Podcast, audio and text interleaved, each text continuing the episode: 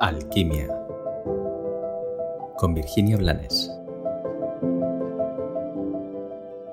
Hola, hoy quiero hablar de la guerra, porque parece que hayamos tenido periodos de paz, pero mi sensación es que es solamente una apariencia. Mi sensación es que desde que nací el mundo vive en guerra. Claro, ahora es más evidente por las locas decisiones de un señor llamado Putin, por cómo el resto de, de estados y de gobiernos miran hacia otro lado y por todo lo que no sabemos que hay detrás de lo que nos muestran. Personalmente me entristece sobremanera la guerra, me conmueve, me encoge el corazón. Supongo que no soy la única, seguro que no soy la única. Pero en medio de ese, de ese desolador dolor, de, de esas reflexiones que no puedo evitar hacer sobre las personas que viven este horror sin buscarlo, más allá de, de, ser consciente de que es una locura incomprensible, más allá de que esto debería de haber acabado hace mucho, mucho tiempo. Me doy cuenta de que todo lo que sucede fuera no es más que un reflejo de lo que sucede dentro de los seres humanos, dentro del conjunto de la humanidad.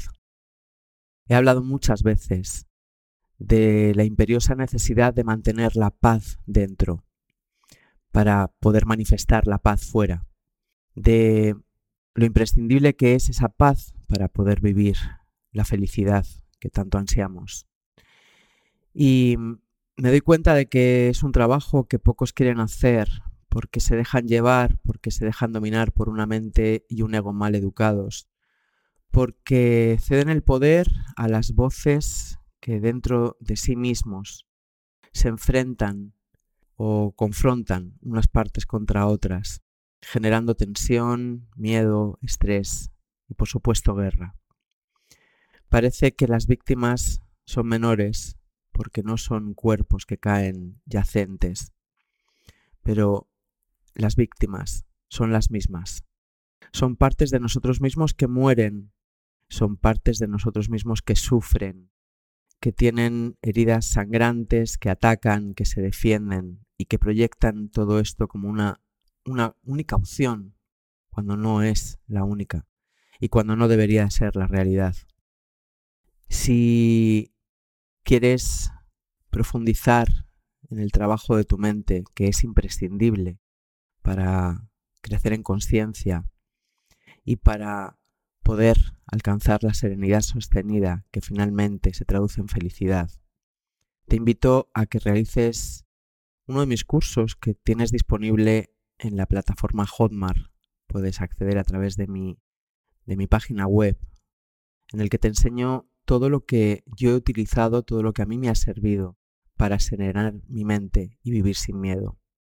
Pero más allá de eso, hoy quiero que reflexionemos en algo trascendental y es cómo podemos sumar y cómo podemos restar ante una atrocidad más en esta humanidad. Seguramente no lo habrás oído o seréis pocos los que habréis caído en la cuenta de que si cuando vemos estas barbaridades nos dejamos caer en el sufrimiento, aunque sea desde una óptica compasiva, no estamos sumando. Al contrario, estamos restando, estamos metiendo más densidad, más oscuridad en la red. Y es eso lo que les llega a las víctimas y a los verdugos. Sí, es cierto que tendríamos que estar muertos para que no nos moviera nada, pero lo interesante es que estamos vivos y que podemos ubicarnos desde la conciencia. En este caso, la conciencia a mí me lleva a mantener mi corazón abierto, a seguir teniendo fe y amor, para así sumar, para que desde mi pequeña parcela en este mundo, la emanación no sea tosca, tóxica y oscura, sea una pequeña chispita de luz porque hay demasiado odio, hay demasiada incomprensión, hay demasiados desatinos, como para quedarnos en el sufrimiento con un corazón que deja de latir, aunque siga vivo en nuestro pecho.